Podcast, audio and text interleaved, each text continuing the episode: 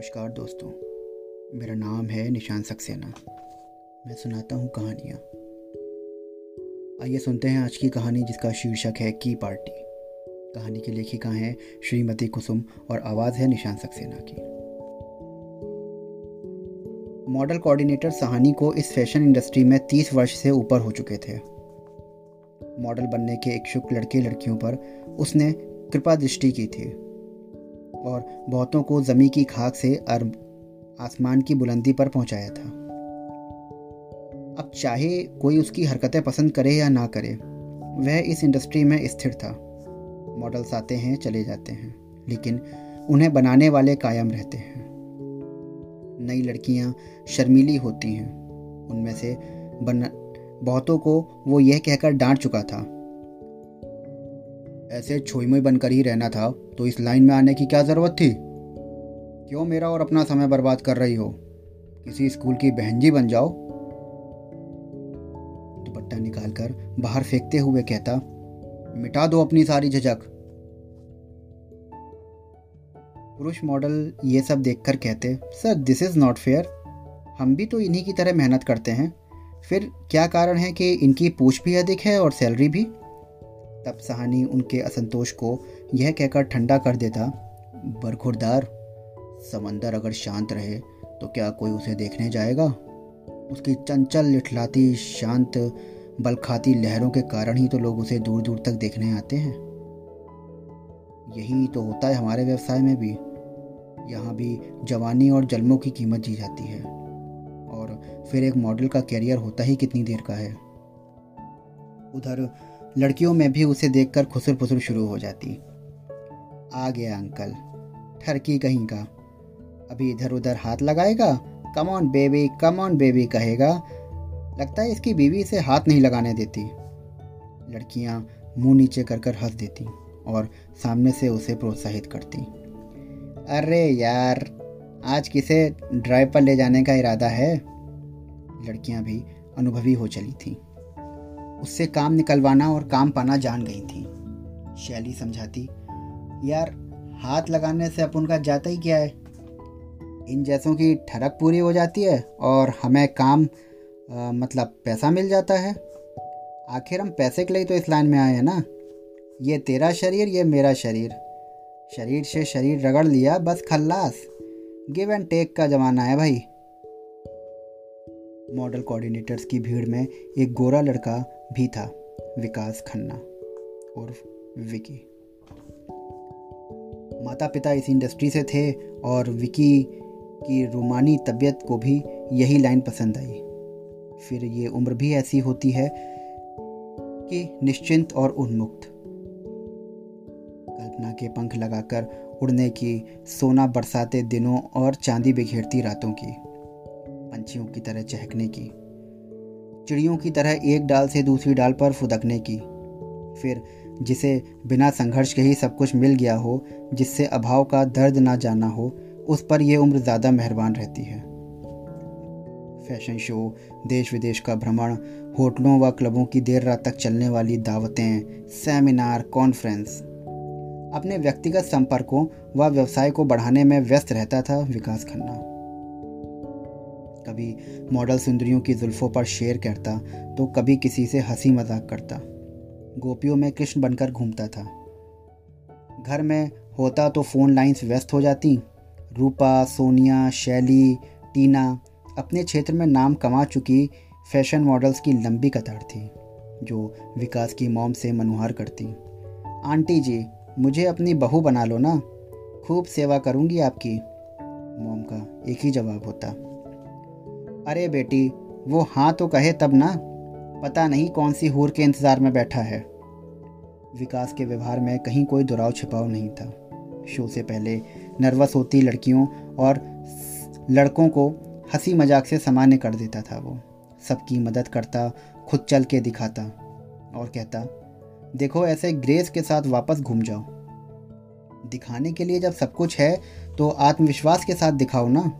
Be frank be confident वरना दुनिया तुम्हें भूल जाएगी। जिन रैम्प शोज़ के लिए इतनी रिहर्सल की गई हो, वो सफल कैसे ना होते। और फिर होता था सेलिब्रेशन इस पार्टी में डांस धूम धड़ाका शराब, खाना, पीना सब होता था। विकास के जीवन का उसूल था work hard and party harder weekends पर एक विशेष पार्टी होती थी की पार्टी कार की चाबियों को गोटियों की तरह एक टेबल पर इकट्ठा किया जाता था और हर मॉडल अपने हाथ में एक की रिंग दिखाती थी।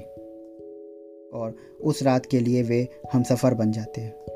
एक रात के हम सफ़र फिर मौज, मज़ा, मस्ती लॉन्ग ड्राइव और देर रात तक घर लौटना।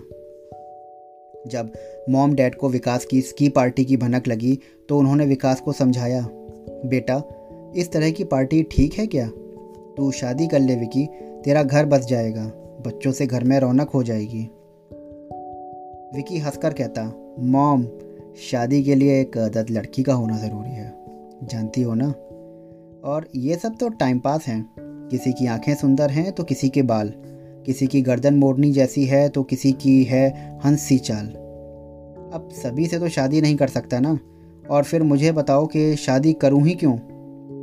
बिना शादी के जब मुझे सब कुछ मिल जाता है। तू शादी इसलिए कर बेटा, क्योंकि तेरे बाप दादा ने भी शादी की थी। एक ज़िम्मेदारी है शादी, जिससे घर बसता है, वंश चलता है, और फिर वसीयत के कानूनी दाव पेच। तो ठीक है, ढूंढो फिर लड़की। विकी का कहना था कि तलाश शुरू हो गई। विधि का विधान अजीब है। किसी के मुँह से बात निकलते ही पूरी हो जाती है, और किसी को उम्र बीत जाने तक प्रतीक्षा करनी पड़ती है। जिस घर में बच्चे जवान हों, उस घर की तो हवा भी जासूस हो हो जाती है। जाने कहाँ कहाँ तक खबर कराती है। विकी के मुँह से हाँ निकलने की देरी थी और दस्तक दी थी पुरानी पहचान के टंडन अंकल ने। उनकी बेटी रिया को भी वे बचपन से जानते थे। पढ़ी लिखी मॉडर्न लड़की, फर्राटेदार अंग्रेज़ी के साथ फर्राटेदार कारों की शौकीन। जाने माने डिज़ाइनर के एक मात्र पुत्र और जाने माने गारमेंट एक्सपोर्टर की एक मात्र पुत्री की शादी कोई सामान्य शादी तो नहीं हो सकती। सगाई से लेकर शादी तक की छोटी छोटी रस्मों पर जैसे पानी की तरह पैसा बहाया गया और फिर रिया विकास की दुल्हन बनकर आ गई। विकी के चचेरे भाई रूबल ने नाच गाकर विवाह की रौनक बढ़ा दी थी और उनके हनीमून का प्रबंध भी उसी की ओर से था। होटल के उस सजे धजे कमरे में यह उनकी पहली रात थी।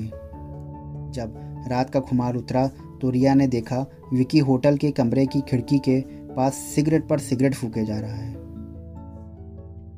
रिया को जगा हुआ देखकर उसने बिस्तर पर लेटी रिया से कहा so you are not a virgin तुम पहले भी? रिया ने विकास को बीच में ही चुप करा दिया, क्या बकवास कर रहे हो तुम? आज के अल्ट्रा मॉडर्न ज़माने में इतना old fashion come on Vicky you are not Ram and I am not Sita तुमने सिर्फ़ सड़क से उठाई अधकचरी किताबें पढ़ी हैं। ये वो ज़माना नहीं है जब 10-12 साल की लड़की की शादी कर दी जाती थी। तुम क्यों इतना फस क्रिएट कर रहे हो? विकी चीखते हुए बोला, मैं कुछ नहीं सुनना चाहता। मेरी तरफ़ से तुम आज़ाद हो। वाह, मिस्टर विकी खुद ही शादी करते हो और खुद ही आज़ाद भी करते हो। बहुत ही दोहरे मानदंड हैं तुम पुरुषों के। लड़की पढ़ी लिखी मॉडर्न ड्रेस पहनने वाली भी हो और घर में बड़ों के पैर छूने वाली भी। फर्राटेदार अंग्रेज़ी बोले और आंटी, अंकल, मम्मी, डैडी जैसे शब्दों के साथ जी भी लगाए। पार्टियों में रंग भी जमाए और तुम्हारे पौरुष को संतुष्ट करने के लिए अग्नि परीक्षा भी दे। वाह रे यह कहकर रिया ने एक ताली भी बजाई। बस, बहुत हो चुका। विकी के इन शब्दों के साथ कमरे का शोर तो बंद हो गया, लेकिन घुटन बढ़ती गई। तीन चार दिन बर्फबारी के कारण रास्ते बंद हो रहे।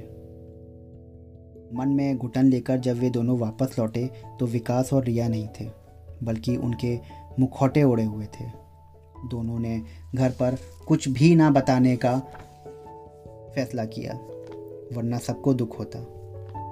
विकास ने काम में स्वयं को इतना व्यस्त कर लिया। फिर वही फ़ोटो सेशन, फिर वही पार्टियाँ, दोनों अपनी अपनी घुटन को शराब में उड़ेल कर पी रहे थे, जहाँ कभी कोई औरत या मर्द अकेले और बेबस नज़र आते हैं। वहाँ उनसे अपना स्वार्थ पूरा करने वालों की भीड़ भी दिखाई पड़ती है। रिया भी इस अपवाद, इसकी अपवाद ना रही। रूबल ने सहानुभूति की आँच जलाई तो रिया इसमें पिघल गई। रूबल घर के सदस्य जैसा ही था। उसके आने जाने और रिया के साथ घूमने पर किसी ने प्रतिवाद भी नहीं किया। कुछ अंतरंग क्षणों में रिया ने रूबल के सामने समर्पण कर दिया। घर में सब प्रसन्न थे कि रिया माँ बनने वाली है, लेकिन विकी के तन बदन में आग लग गई। तो दिखा ही दिया ना, तुमने अपना असली रूप? औरत नहीं, तू सिर्फ़ वासना है। मैं अब भी भी सब भूल जाऊँगा। बस इस बच्चे का एबॉर्शन करवा दो। रिया नहीं मानी। इस सब के लिए तुमने ही मुझे मजबूर किया है, विकी। तुमने मुझे चरित्रहीन बना दिया। वैसे बहुत लिबरल बनते हो। की पार्टी आयोजित करते हो। साथी बदलते हो। निश्चिंत रहो। दुनिया की नज़र में हम पति पत्नी हैं। किसी को संदेह भी नहीं होगा। आखिर ये बच्चा मेरे इसी जिस्म का टुकड़ा है। समय आने पर रिया ने एक प्यारी सी बच्ची को जन्म दिया। घर वाले प्रसन्न थे, लेकिन विकास के मन में बहुत कुछ टूट गया था। सभी उत्सव की तैयारी में व्यस्त थे। किसी को किसी की व्यथा से कोई सरोकार नहीं था। सभी मस्ती में झूम रहे थे। इस पार्टी के बाद होने वाली की पार्टी के खुमार में, जहाँ फिर से नए साथी बनेंगे एक रात के लिए सब अपने दुखों से छुटकारा पा लेंगे। विकास सोच रहा था कि अगर ये की पार्टियाँ ना होती तो जीवन कितना बोरिंग होता। और वह फिर से खूबसूरती को अपने कैमरे में कैद करने के लिए फोकस सेट करने लगा। तो दोस्तों, कैसी लगी आज की कहानी? आशा करता हूँ आप सभी को कहानी बहुत पसंद आई होगी। मिलता हूँ अगले हफ़्ते एक नई कहानी के साथ में। तब तक मेरी कहानियाँ और शायरियाँ सुनते रहिए। और चैनल को फॉलो करिए सब्सक्राइब करिए। शुक्रिया।